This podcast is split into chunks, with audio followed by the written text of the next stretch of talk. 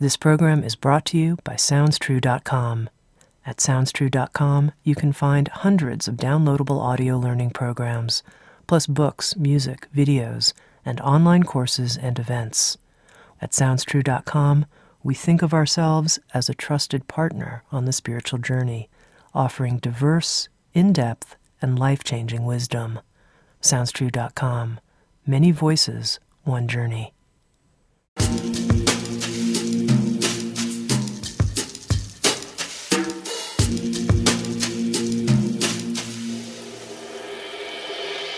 You're listening to Insights at the Edge. Today my guests are A.H. Almaas and his teaching partner, Karen Johnson. A.H. Almaas is the pen name of Hameed Ali, who has written more than 14 books. His works with Sounds True include an audio learning course on the Diamond Approach, as well as a program called Realization Unfolds, a dialogue with Adyashanti. In 1976, he founded the Ridwan School.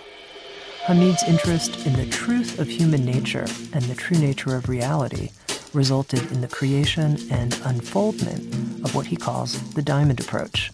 The Diamond Approach is a path of wisdom, an approach to the investigation of reality and work on oneself that leads to human maturity and liberation. A.H. Almaas and Karen Johnson have together written a new book called The Power of Divine Eros, in which they invite the reader to connect to the pure energy behind their desire. In this episode of Insights at the Edge, I had the privilege to speak with both Hameed and Karen about the reason it can be difficult for people to connect with their desire and how to work with the fear and longing that can come up when we do connect with our desire. We talked about what Karen and Hameed call the fire of containment and how to step fully into that fire. We talked about working with 4 centers in the body: the belly, the heart, the head, and a center that is above the head, and how we can breathe into these centers as part of spiritual work. Finally, we talked about divine union and what it might mean to be a sexy angel. Here's my conversation. It was actually recorded in person at the home of Hameed Ali with Hameed and Karen Johnson on the power of divine eros.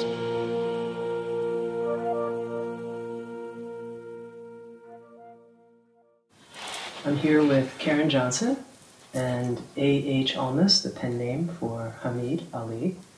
And we have the pleasure of talking today, at least I am experiencing it as being on the brink of pleasure, of talking about the topic of divine eros. And I want to start by asking each of you to let us know what this term means to you, divine eros. How would you define it? It's a slight twist on the term eros, which as it reads in the book, the Greeks thought of it as the god of love.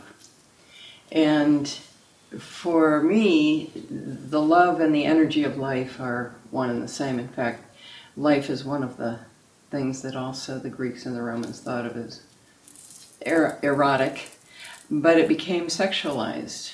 And in our experience in the work, the kind of aliveness and energy that's involved in the process of opening and the soul's liberation into freedom brings a tremendous amount of aliveness, but also love. That there's a love and a aliveness that brings in a fullness and a almost voluptuousness in relationship to God, true nature, and so on. And then as one becomes more and more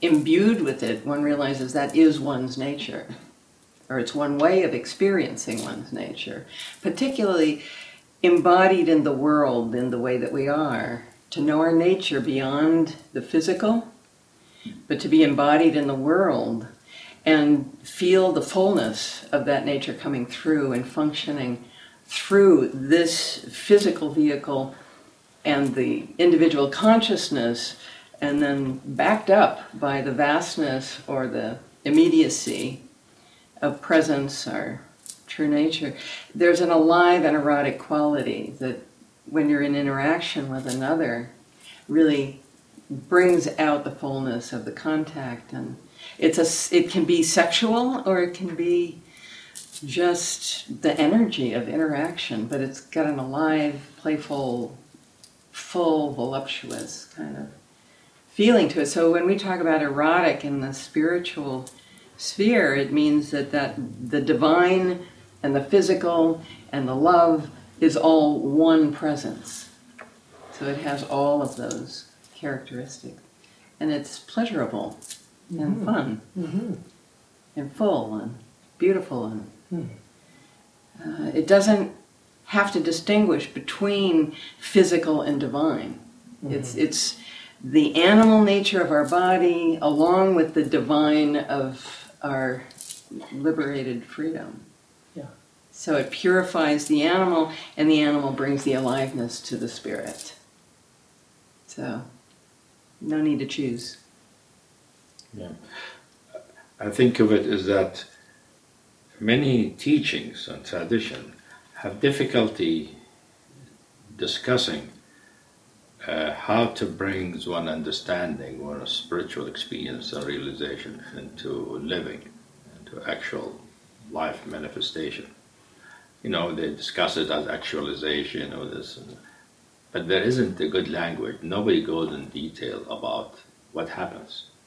So this is our attempt to show that the realization or awakening or spiritual illumination flows into the world as action and activity and interaction, and bring in new energies, in some sense, bringing energy that people are used to as a physical energies are limited to a particular area, but are more with a spiritual dimension to them. So the erotic is usually, in our Western world, is seen to mean the physical and the sexual, which is, as Karen said, is not the original meaning of Eros, which is a god of love. So we used that and said we didn't call it Eros, we call it divine Eros, because it is the same energy, whether it's expressed physically, sexually, or not, but it has a divine quality. And the divine quality is the outflow of selfless love. That it is love, but it's because it comes from illumination. The love is not simply, I love you, I'm in love with you. It is really a magnetism. It is like the life turned on to itself and is like a magnet who wants to come close to what's like it. You see, so there is an attraction to what is beautiful, attraction to what is pure, attraction to what is awakened, and wanting to make it more so, and wanting to live life that ignites both people or a group or a community, so that they're all alive, but not alive in the sense of just physically alive, but alive that has the aliveness of divine love. Divine love means basically love that is not self-centered, which is you love the other, you enjoy them, but you're giving to them at the same time that you're receiving something. So divine Eros doesn't differentiate between giving and taking, and does not differentiate between desire and love. That is one big thing in the spiritual sphere, is that there is a division between desire and love. Divine Eros, we said, that division at the beginning is there because there is no illumination. When illumination happens, the two things become one thing, one energy. So this is really where my question comes in, because when I hear the word desire, or I hear you talking about our animal nature and talking about the sexual potential that there is in eroticism, what I notice is a concern that I have that the sexuality inside me is going to explode and take over and bring me into all kinds of territory that potentially isn't connected to love that isn't connected to my heart. Yeah. It's going to be animal nature gone wild. And so how do you address that? How do we keep our Eros divine, especially when there's so much energy potentially unleashed? You sound scared of it. Yeah, I mean, that's so huge. Well, that's why... Sounds good. Good beginning. Yeah, really, that sounds good. I mean, even fear is part of working through some of the feelings that are pent up and caught up in the energy of desire. There's fear, there's desire, there's all kinds of feelings that we're trapped by because we take ourselves to be individuals, based on a body, and there's all kinds of things there that are reasons why many spiritual traditions don't venture into tantra or sexuality, some at all, but some that's considered the end of the road when you venture into those things, because you need to know divinity first. You need to have some sense of presence and what that is, that you are, that's beyond the body, beyond one's animal nature, so that you can work through the animal nature in a way that allows that explosion to occur, because it is an explosion, but not have it channeled through the usual ways that it's channeled in terms of our self-preservation instincts, our social instincts, and it brings up a whole instinctual layer for people. So that means you have to really be able to practice and not act out at those times. Allow the explosion and the feelings, and really have a container that isn't holding back, because the ego structure of personality holds those things in check so that we remain civilized. Yeah. But as we go along the spiritual journey, we feel that explosion.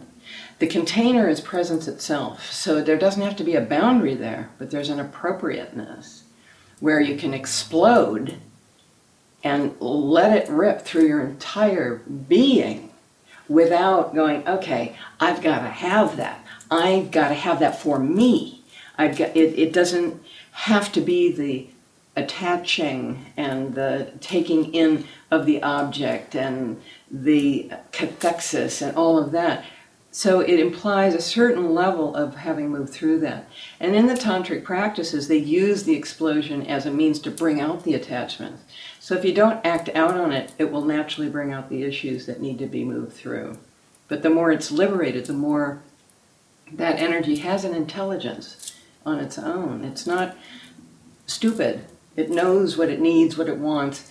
And on the physical level, that's another person. But those are also very early ways we learn to relate to another person. This is about divinity and how we relate to the divine. Then that can be shared with another person, but it isn't the same kind of attaching to. It's not the same kind of action. It's an action that isn't based on that self that is needing that. And there's nothing wrong with needing that. Mm-hmm. But it isn't the same thing as letting the divine come through, becoming a conduit for it. Mm-hmm. Yes, I think what divinizes the instincts of the animal is the inclusion of the heart. The heart is the force that needs to be united with the instinctual drive, whether for social contact or sexual contact or work and all that. Bringing heart with it. It's a way of connecting the lower part of the body with the lower chakras, with the heart chakra, you can say. The heart brings in not just love, selfless love. So when there is love and the love is selfless, it means it's not just for me, it's for everybody. That infuses those instinctual forces. It transforms them. You see, so Eros becomes the divine Eros. Okay, but let's say somebody's listening and they have an experience historically or a fear of an experience or both, that once they really get into their sexual centers, their lower chakras, the energy that's there, that they won't have their heart connected. They have experiences in the past where they had affairs or where their heart wasn't there. They just, taken away. Well, so it becomes a spiritual practice then. Right. They have to work on it. It doesn't happen by itself. It's so really... how does someone work on connecting the heart to that incredible force? How does one make sure the heart's connected and do that work? Well, first of all, you need to, as Karen mentioned, to be aware of the instinctual forces. You need to feel the desire. Because many people, actually, when we did in the seminar, that's how this book, more people had difficulty with desire than with love. They couldn't feel their desire, most people. So that's the first thing, is to be freely feel desire that I want. I really want that. I really desire that. Strongly, without inhibition. That's a very difficult thing there aren't in the Western culture. And part of that is because it's so wrapped up with need. The wanting, the desire, and the need all are things that go together. Particularly in our earlier years, desire and need are the same thing.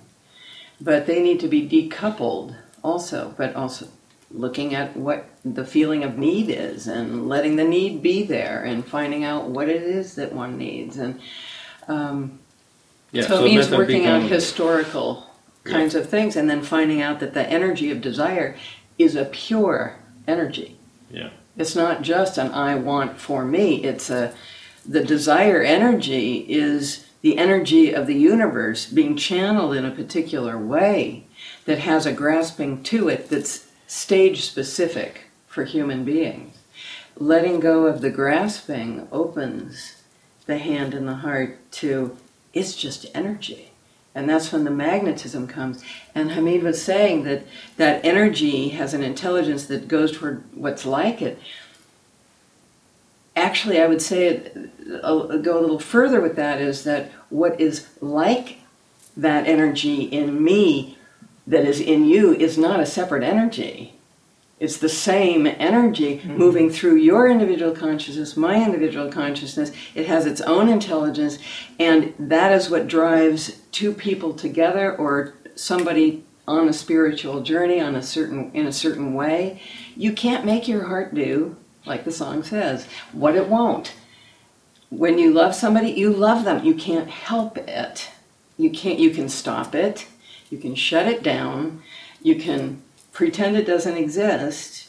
But if you're open, you're going to attract some people, not to other people, not because there's anything wrong with somebody or right with somebody else. There's an intelligence there that draws you. And so the like draws like, but there's also the individual consciousness where the differences create a kind of magnetism also. So the differences and the likeness as a kind of blend and dance. Yeah. So, okay, so there's two things that I'm wanting to go into here about, I think, why it can be difficult for people to contact their desire in all of its power. And so one you've just mentioned, which is that then we have to feel this needy part of us that perhaps wasn't met. And there's grief potentially in that. And so once again, I'm going to ask this question, which is, if I do contact those feelings of, God, it's so painful for me to let myself want what I want, how do I work with those feelings when they come up? That's how you work with it. First of all, there are other reasons besides, need, like some people were abused or misused or exploited, and so they don't want to go need those needs or desires, and they suppress them and dissociate. All that need to be unearthed and worked with, and there are different modalities of working with that. You see. And that's why in our school we have private sessions where people can address their history and the way their own consciousness unwinds and how those obstacles arise for them personally. Yeah. It's very difficult to address everyone's personal issues in a group setting, which is why private sessions became part of our work, whereas they weren't at first. And awakening by itself doesn't do it. Right. One can be awakened and not have their instinctual... interesting. Well, then how are you defining... You know many examples of people very clear, awake, and... It depends how you... But their sexuality is messed up. Yeah, how are you? Because they haven't worked through that stuff. You're defining awakening, though, in what way? Well, I mean, you know what is your true nature, your non-dual condition, or you experience the Dharmakaya, or the Brahman, or Satchitananda, or divine love, whatever the tradition consider their enlightenment. You know that's your identity. Yeah. You're clear that it is. Yeah, you don't move. I mean, people can experience that, can't be in that condition most of the time, but their action betrays the fact that their instincts are not still worked out. And for the instinct to work out, both to be unearthed, recognized their distortion, understood, and then as their distortion understood, they begin to develop, to mature. And they develop and mature, that's when they begin to connect with the heart. But in the process, the heart needs to be worked with, because some people, their heart is closed. They can't feel their emotion, their feeling. And that's another area where people have to experience their emotion, their vulnerability, their fears, their hurts. All of that need to be opened up and revealed, so it's not in the way of the love expressing itself. When that happens, the instincts and the heart are naturally connected, because it's the natural condition that they're all one thing. So if they're not connected, it's because there are barriers, and the barriers has a lot to do with those hidden patterns that come from our history or from our belief system. Okay, so let's say someone's listening and they see themselves in what you're saying. They say, I know my heart is actually kind of shut down in a lot of ways. What does the Diamond Approach offer to help the heart open? Inquiry. How do you feel in your chest? What's happening there? What's going on? What kind of feelings are there? Very often people come in with issues from their daily life that are really alive for them. I encountered this person, I had a reaction, I couldn't stop it, I'm still in it, I feel really angry, but I'm not really letting myself feel it. We just work with what's there. And people bring in live, burning questions from their life, not just, who am I? What am I? And that actually might help clarify something. Let's say somebody's listening, and there you had the question of, well, how do you define illumination or awakening? Yeah. And for me, there's the awakened state of knowing what I am, knowing whether it's the vastness or the clarity or, selflessness or whatever way I might know that. And then there's how is that actualized in time and space?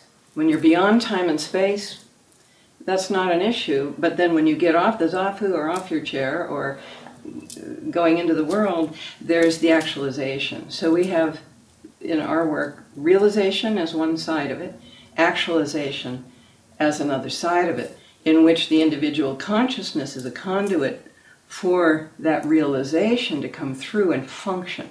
And so the functional element is what we're talking about, in terms of what develops, what needs to work through those issues.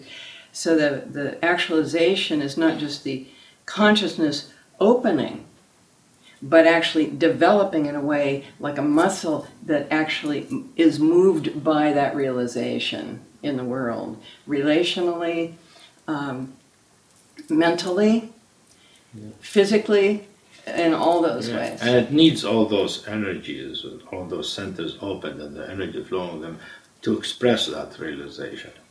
So I'm thinking that when somebody watching this interview, hopefully will come out with some kind of inspiration, some kind of confirmation of their experience, but also the realization there is work to be done. The recognition of it. That there are areas that are stunted, or unopened, or limited, or distorted, and they know where do they need to put their attention to work with it. And they do it by themselves. For some people, for most people, they need help from somebody else. Okay. And also in terms of activating the emotions, and we use also energetic methods, breathing methods. We do what we call breathing, where you work on the body and what are the blocks in it, what are the various blocks in the heart or in the pelvis or in the head, through breathing and movement and all that, which exposes them, and they become exposed and energized. They reveal what is their emotions and the emotional pattern and their history. And then we inquire into those. But the breath is something that helps read. It's like a medium that helps to read the body and where the body is stuck. Yeah. So when you amplify the breath, allow the breath to come in certain ways or move the body in certain ways, you see where it's holding back. And that structure is like a mapping of what is somewhat actualized and what is not. And it's a way of reading it without just going with what someone's saying, because often what someone's saying is just what they're aware of. You can read the body like a map of somebody's unconscious and see what's not moving, what's moving, and that helps to bring, it's a whole language that can be read and help to bring out more of what the person is not aware of that's related to the question they bring in or the reaction. So all that has to do with the question of actualization, which is how to bring your understanding, your deeper experience into the world. You need to liberate all those energies, the heart, the instincts, also the mind, the thinking mind and its capacity. All of them need to be really opened up and liberated so that the enlightened energy can flow through them. Otherwise, it won't flow, or it will flow in a distorted way. One of the questions I wanted to ask you was about a belly-based breathing practice that you introduced as part of the teaching on Divine Eros. I just want to point to the fact that things are getting kind of exciting. Do you feel that? Well, I have to say, reading the book on Divine Eros, I was heated up from start to finish. I mean, literally like a fire inside me. So I find this topic and the way the two of you talk about it intensely heat creating. I feel excited right now. That's why we decided to do it, because when people discuss spiritual work, they think about meditation, they think awareness, consciousness, emptiness, surrender. Nobody talks about being turned on. What about fire? What about being turned on, being hot? Hot about life, not just hot about somebody. And even the practice. There is a desire to it. There's a loving desire. Oh, yes, great to practice. I'll be more of myself, and the world will be more alive. This is really a possibility. Right. It doesn't always that way, but it is a possibility. Okay, so I want to talk about the belly meditation, and we're going to. But since we're talking now about the fire and the heat, I want to circle back, because there's one thread that I didn't feel was really answered to. Yeah. My satisfaction, which is, in feeling that heat, what I feel is a certain danger. Yeah. Danger, explosives ahead, you're on fire. And you talked about containment, and that we need to have developed a certain capacity of containment. Mm-hmm. And I'd like to understand more how to develop the confidence in that containment, how to help people do that, so that they can go into this heat with a sense of, I can step right into it and burn up. Right. How do we do that? How do we develop that? It requires a certain maturity in one's individual consciousness. You see, maturity doesn't relate to pure awareness or ground of consciousness, because that's already complete. Whatever. Mm-hmm. But the human being has a consciousness, their own individual consciousness. People call it mind or whatever. That needs to mature, and the maturity is what helps it contain. The more mature it is, the more energy it can contain without spilling over. If it is still not mature, it can't handle it. So tell me what you mean by mature. What is that? Mature means it has gone through experience, learned how to handle experiences. It grows. It's like the consciousness is like similar to a biological organism that develops and gets. All, as the years pass, it actually has more capacity and more differentiated functioning and more intelligence and more discernment, but also more capacity to hold. It's like it's bigger, so it has capacity to hold more. And part of it, nervous system itself is developed as what happened, because the body is included in it through breathing or understanding. The whole nervous system is not only unblocked, But also the new neural networks developed all over the brain and the whole body, which goes ahead with the development of the inner individual consciousness itself, reveals more of its possibilities. So, and in our work, that maturation is related to what we call the personal essence or the pearl beyond price, which is to learn how to be a mature human being. As a person, you know who you are, you know your uniqueness, but you also know the other uniqueness, and you know what is the appropriate relationship between the two. That's a discernment that is a personal, relational. It's not easy. Having universal consciousness doesn't give you that. We have universal consciousness, you want to hug everybody. You hug them, but what do you do next? Mm-hmm. See what I mean? If you're there at the cash registers, you want to hug, sure, the guy behind the counter, they want you to slide your car. They don't want to hug. But if you just want to hug them because you're enlightened, that doesn't do it. You know how to slide your card first, and sign. Maybe then you can hug them or not, and they might not want to. But if you have the maturity, you know that.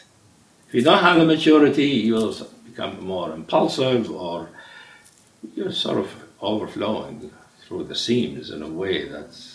And many people call blowout or inappropriate behavior and all that. So maturity takes time, takes experience. You have to come to a situation and learn how to deal with it adequately. You make mistakes, and from the mistakes you learn. If you're really illuminated, you learn from your mistake. Mm. You're aware of your limitation, and you explore what is the limitation about.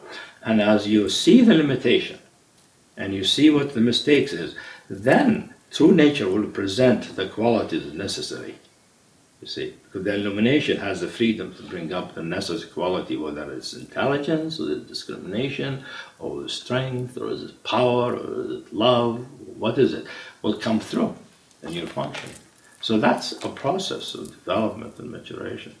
I think one of the technical things is practice. Various kinds of practices we have, and inquiry is part of learning about the issues, understanding why it's coming through in that way, like anger, just explosive, and fury. That's one of the things that comes with people's aggression, not just the sexual acting out, but the aggression, the anger, the hatred, all of those feelings that we think, oh, that's not very spiritual, no, I'm not going there. Yeah. Why not? It's part of who we are. Yeah. So to really be able to contain that means not, okay, just feel it, don't do anything. It's like, no, get into it. Show me your hatred. Become that creature. I want to see it. Invite it out, become ugly, nasty, slimy, whatever it is. Inquire into it. Those aggressive, down at the bottom of the muck feelings.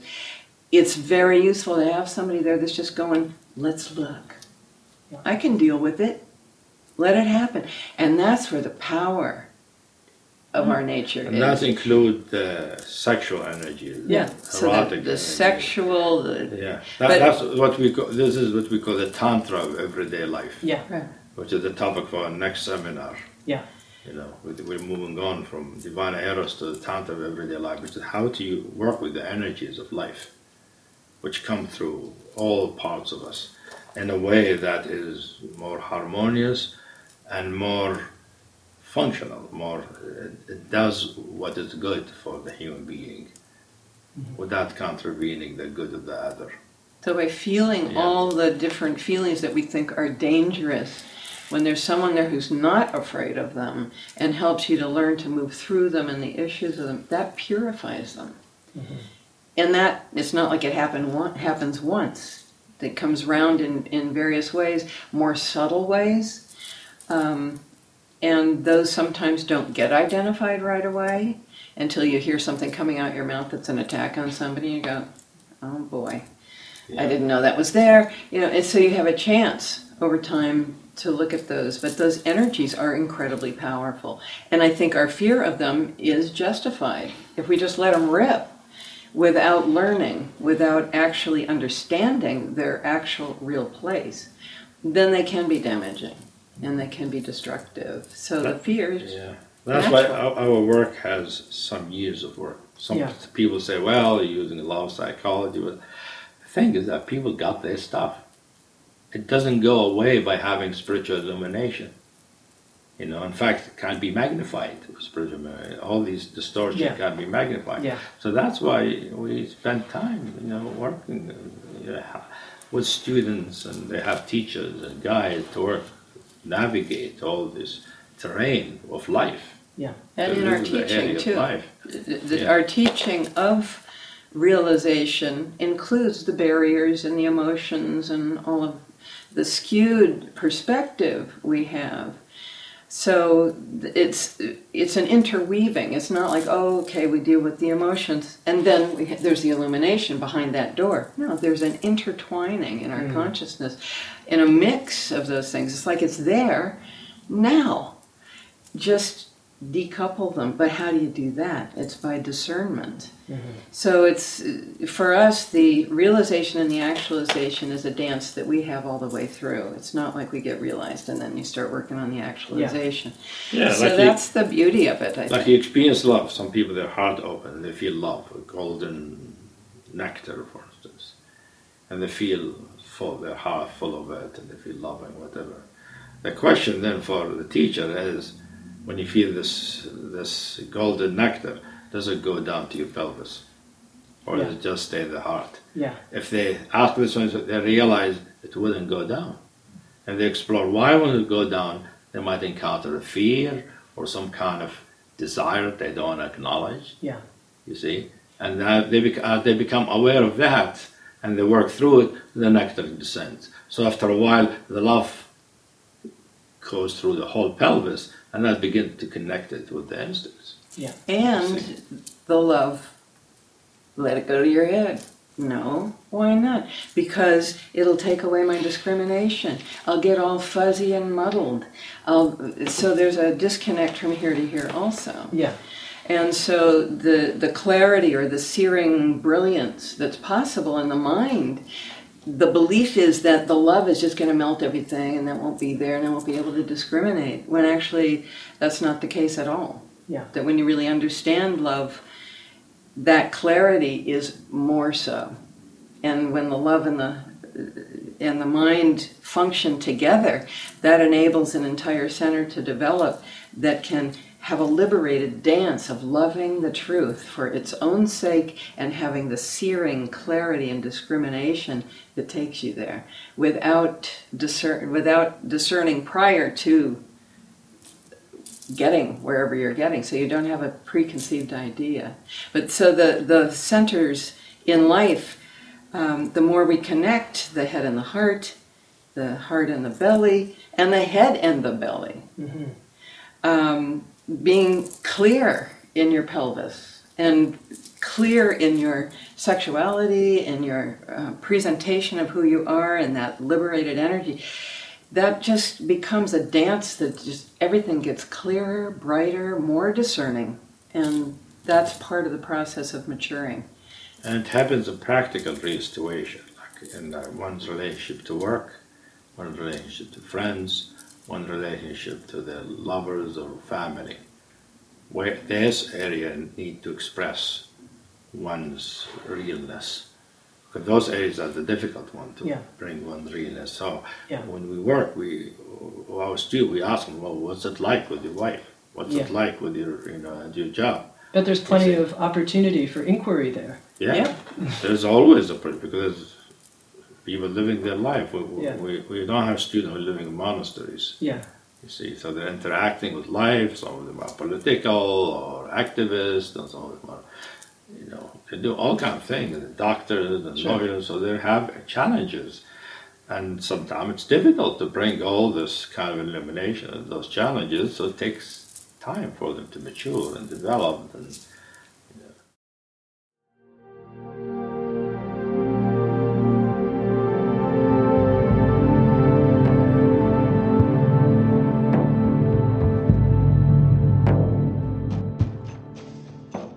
You're listening to Insights at the Edge, produced by Sounds True. We welcome you to learn more about our collection of more than 1,000 learning programs, and receive 2 free gifts just for visiting us. Just go to soundstrue.com/free gifts. That's soundstrue.com/free gifts. And now, back to Insights at the Edge.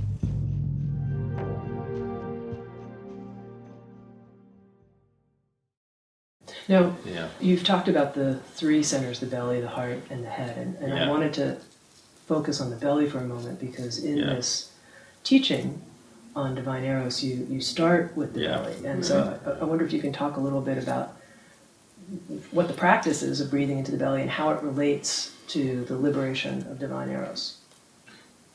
Well, we start with the practice of breathing into the belly as a concentration kind of meditation, which is in many traditions where you begin, is to concentrate at the kath point, and that helps with embodiment. Now, the kath point being the belly center. That's the Dao-tien, or the hara.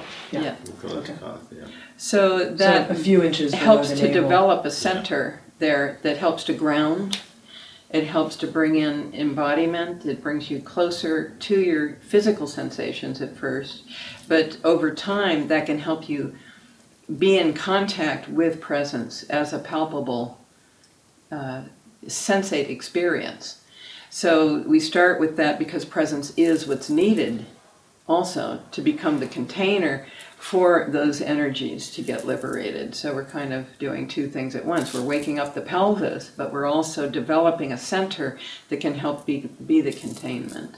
Can you tell me very specifically how you instruct people in breathing into the belly? Meaning, is the breath coming in from like a feeling of it coming in a few inches in front of the belly, or down through the nose? Yeah, we describe it in the book, I think. Yeah. So the focus on the breath and the belly. They're aware of how they're breathing in the belly instead of the chest. The belly going in and out. And then they focus their attention on a spot in the belly, all below the navel and inside the belly. Because that's where the center is. There is no physical counterpart to it. So it's a focusing of attention and sensation. They're not thinking about it. And in time, if you keep that focus, first you learn how to concentrate, but something is activated and grows and develops as a center of energy. You feel a throbbing heat and intensity, and which it brings in various kind of capacities. And it is the center, actually, that organizes the 3 lower chakras, like all the 3 chakras. You know, the lowest one at the perineum, one at the root of the spine, one of the solar plexus. They all feed into the center. So to really liberate the center means also opening up all those chakras. So this is a meditation practice to work with it. But the inquiry then is that as you really focus, that brings up things, stirs up things there, and that's when the inquiry comes in. Not during the meditation part, but later on. You know, with one's teacher or by oneself or journaling, you look into all the feeling and sensation, all the difficulties or the anxiety that come up, and try to understand them, what they're about, what they feel like, how come they are that way. And as you understand them, usually understand them mean to experientially get the meaning of them, the import of them. If you the full understanding of these things, feeling the meaning of them while you are in touch palpably with them, in time will reveal some qualities of being, because they're all distortions or coverings of being and its qualities. Because being is inseparable from the surface manifestation, they're all unified. So if you really follow it, it will take you to a quality of being. And we focus the belly center at the beginning because we work with presence. We don't work with awareness or consciousness or knowing. We work with presence. And presence is most strongly recognized if the belly center is developed. It gives, because awareness is like light. It has to do with the head center. Love is like fluid, like a nectar in the heart. In the belly center, presence like a fullness and palpableness, you see. has almost a substantiality, but not a physical substantiality. But we work with all of them. Yeah. We work with all, but we start with this. Mm-hmm. We think of it as the roots of the tree. Mm. That you're growing a tree, you want its root to be deep and strong, so that the tree doesn't, topple at some point. If you develop the higher centers first, without strong roots, it's wobbly. It's not certain. So we develop the belly center first. Now, in the book on Divine Eros, you talk about four centers, the three that you've mentioned, the belly, heart, and the head, but also a fourth center above the head. So I was curious about that, if you could say more about that fourth center, and, most importantly, how do I activate or open it ASAP? Boink! That one is activated, really, when the other three are harmonized. Uh-huh. So... what is it you think you would get if your fourth center were open? The purity of my soul would pour through me beautifully and fabulously and unimpeded. That's my guess. But I'd like to hear more about it from you. It does happen. People frequently experience the descent of forces, the sense of presence, the sense of grace, and all of that. And three descends from that center. And many traditions talk about center above here. How far above the head? How far above the head? 2 inches above the head or so. Uh-huh. But it is when you experience the centers, when you see, visually something you see, they look like balls of light. Uh-huh. So this will look like a ball of light. This one look like a ball of light. And the head itself. That's one of the ways of experiencing. The other way of experiencing them is that they actually feel like brains. Yeah. Like they have gray matter and curves and all that. That shows them that they have intelligence operating through them. But these are specific ways of experiencing that not necessarily everybody will experience them. Most of people will experience the qualities that come through those. These areas that are opened up and they're not clogged. Yeah. But the four centers, basically the three centers are developed and are aligned, are balanced. When they balance, the fourth center automatically, opens up. It means the balance of the three centers. We call it the center of life, because these are the components of life: sensation, action, and the belly; heart, feeling, responsive to the heart; thinking, knowing, discrimination. All of them together is life. Also, it indicates a consciousness beyond the individual bounded consciousness. It's above the head. It's not above the individual consciousness. So there has to be a recognition that what you are is not bound by the boundaries of your body or the boundaries of an entity. That what's alive and what is living is the located consciousness that is inseparable from consciousness in general. That there isn't a boundedness, it's like a current in the ocean. So to live from that is a full and complete life that is continually completing itself. Maturation continues. It's not like, you get mature, and then you walk around mature. Yeah, maturity means you're interfacing in a mature way with the world, new situations, new learning, but you're not bounded.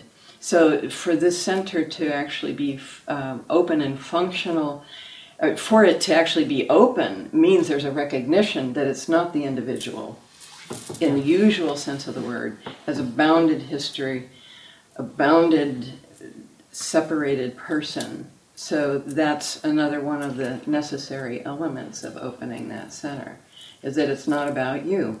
Yeah. So we're talking about this is sort of technical language. We're talking about the actual specific technicalities of the teaching.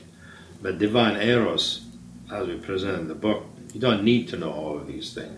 You just need to know that there are these energies and they need to be liberated and allowed to evolve and develop and harmonize. Yeah. And that will develop the centers by themselves without focusing. And so specifically, and you said a few things about this, but I want to be more explicit, which is if someone still has the experience of a separation between their divine nature and their sexy nature. So here you talk about the sexy angel. Yeah. And they're like, I get that, but I feel sexy in one moment and like an angel in another moment, but I don't feel in the same moment like a sexy angel. They're separate inside me.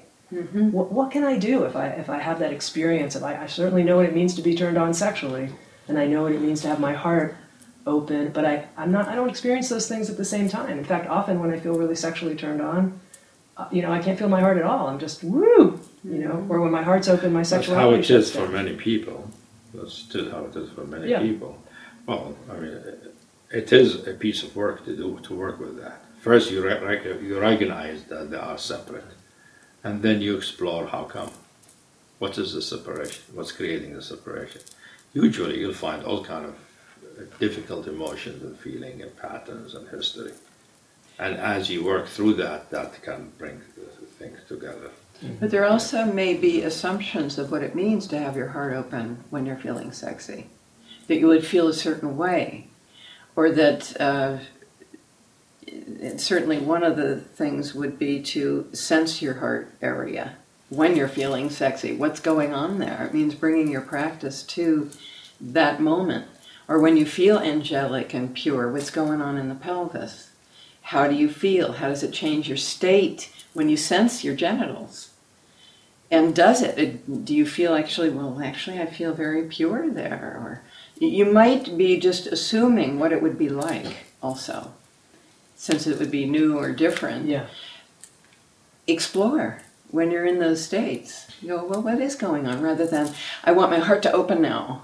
Come on. It's like, well, what do I feel there? Yeah. What's happening there? Yeah. So you start with the question. Okay. Yeah. You start with the question you had, and you try to answer it experientially. I feel them separate, and then the question: how come? Yeah. Or what's happening there? Do they need to be separate? Mm-hmm. What's separating them? Do I want it okay for me to be that way, or do I want them to be different? But also, just by sensing your heart when you're turned on, can start to bring the issues. You don't have to think about it. It's just sensing there and putting your attention there. As you're feeling that kind of energy can start to bring out. You might get teary or you might... So you just let the feelings come up and you can spend some time later inquiring into what happened. But just by having your attention on both, that'll start the process. I'd like to ask you both a personal question, which is to know how this teaching and investigation of divine eros potentially changed or matured you in the process of really investigating and teaching this material, what the growth developments were for each of you. Yeah, so that's an ongoing thing from the beginning. It is part of this path that we work with the centers on the various life situations, and one's marriage and one's work and one's relationship. So it's part of what each one of us had to go through. Karen's married, I'm married, we have friends, we have our relationship. So just clarifying those and making sure that we know how to handle them in a way that works, that is appropriate. Brings up those things, and we got to work on them. Also, the spiritual realization itself, as it arises, the presence that arises, it manifests its possibilities, its quality. It pushes in those areas because it wants to go into all. It wants to fill the whole consciousness. It wants to fill the whole field. Yeah. So it encounters those areas that are not open and will appear as tension or issues or fear or conflicts, and those we look into them.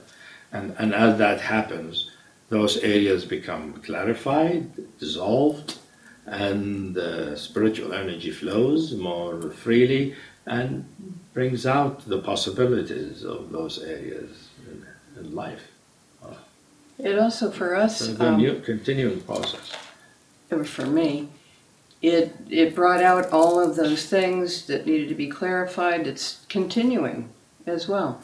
But for Hameed and I, there was a very specific shift in the teaching itself that brought this out. It took a while for us to recognize because we're friends. And when this energy showed up and we started to feel like we wanted to spend more time together and inquire together and feeling like we didn't want to be apart, and we didn't know what was going on. And that actually brought quite an upheaval for me. And what we realized is in our friendship, there was more and more of an equalizing in terms of the teaching and what was coming through, and that this energy was necessary for the next step in the teaching to happen. That we had to unlock other secrets that one person could not do alone. And that was one of the biggest realizations we had, that our friendship had this component, and that's why we spent time in the book talking about this isn't just about your marriage, partnership, whatever. This is about friendships, any relationship, life, and so on, because this came about within the context of our friendship. So for us, it became something that was instrumental and in service of the teaching itself.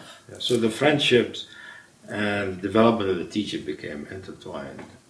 Which it always had been, but this was much more of a step into an equilibrium where we saw how there was more of a mutuality, more of a symmetry happening at that time. And that stepped up our responsibility to be honorable about the energy and to use it for the teaching. So being together became practice. Yeah. That way. Yeah, so spending time together, it's always a practice. There's always discoveries of new realms. Is there a sense of why a teaching like the Diamond Approach needs to come through two people, needs to come through a relational experience versus just one person? Parts of it, not all of it. I mean, for a long time, well, didn't need to be, but the certain parts of it to move on to different areas. It seemed that's how it happened. We don't know that it has to be that way for any teaching, but that's how it happened.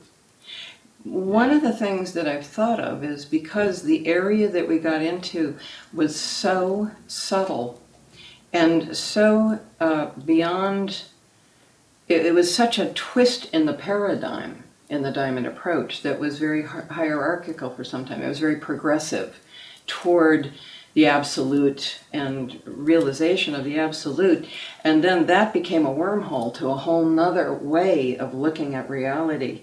That particular shift in paradigm needed some kind of very strong energy, just like a spaceship leaving the universe to another universe. I mean, literally a whole shift.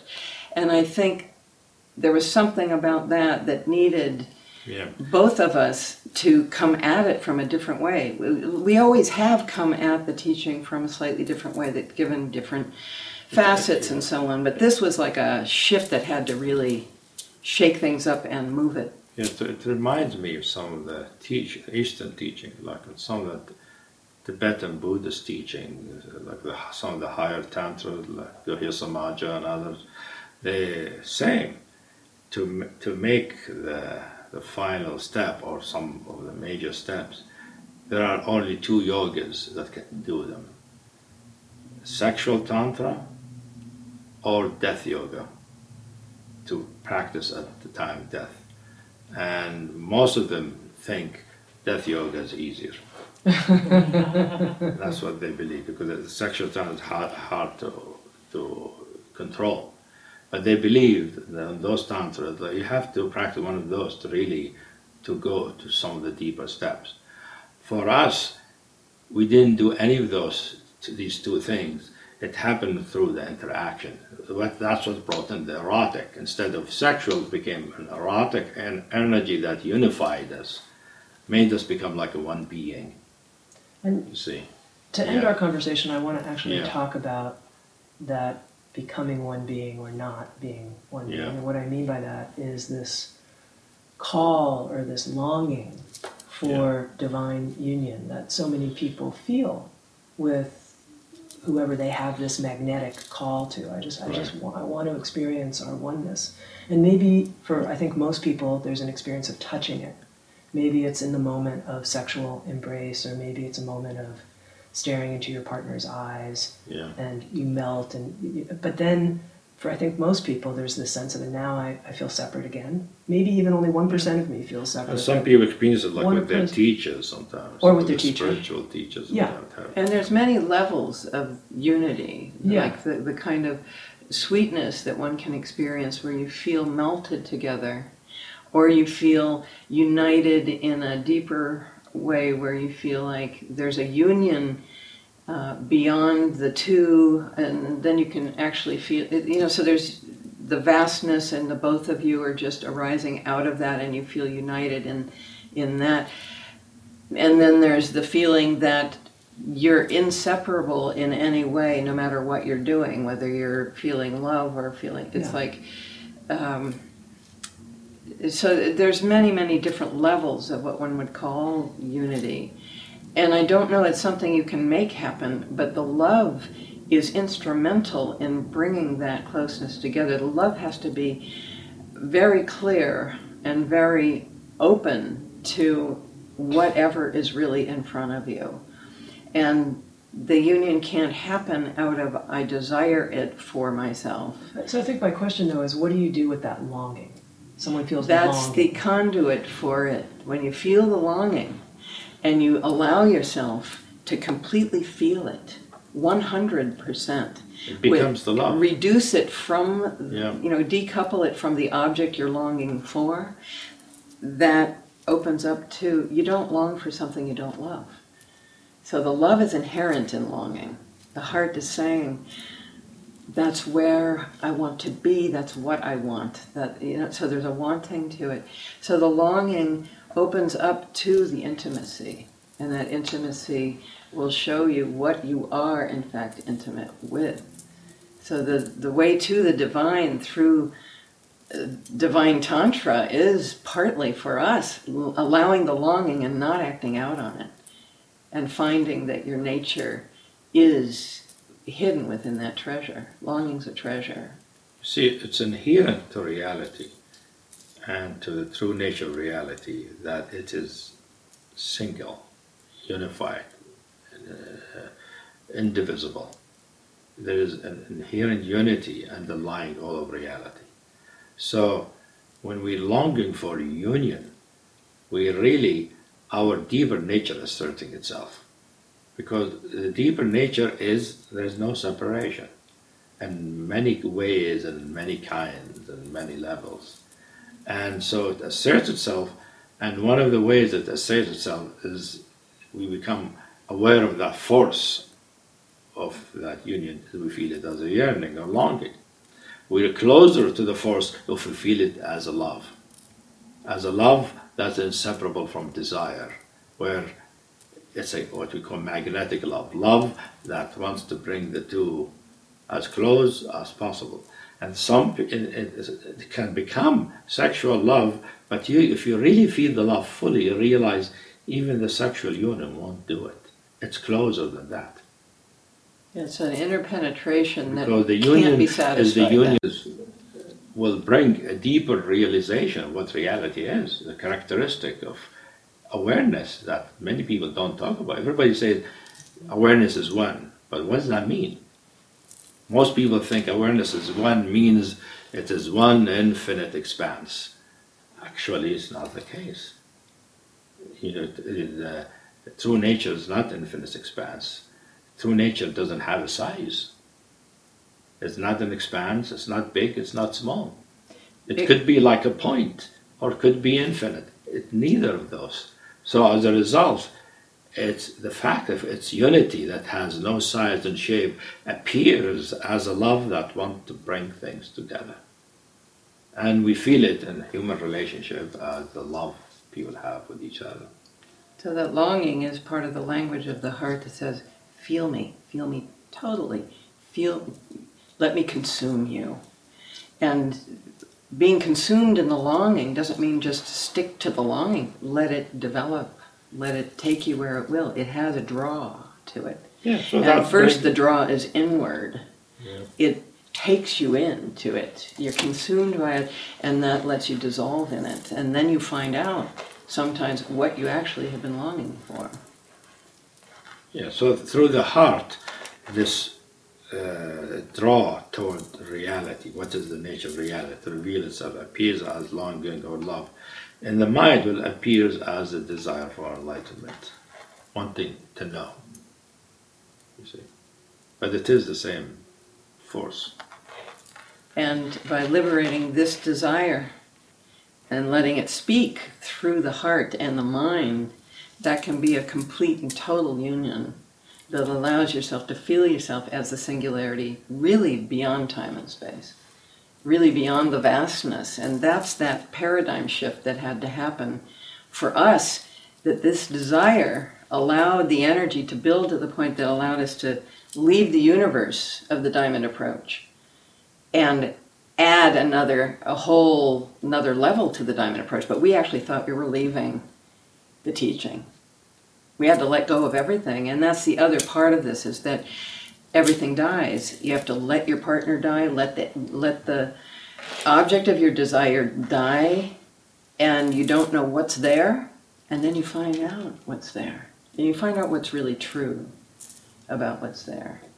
But first, it means you have to really enter into the unknown. You have to go fully into the unknown, and the unknown gets more and more complete.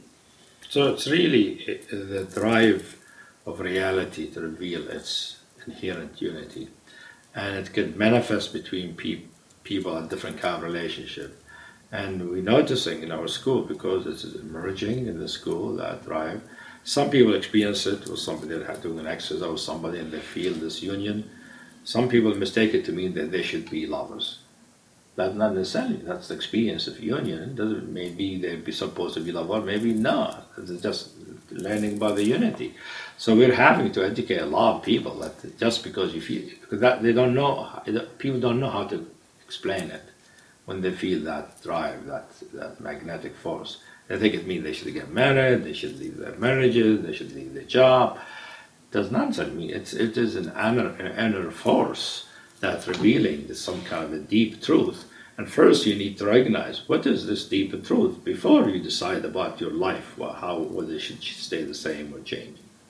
That can actually hamper it, trying to explain it away or take action that might thwart the realization. Did that answer your question?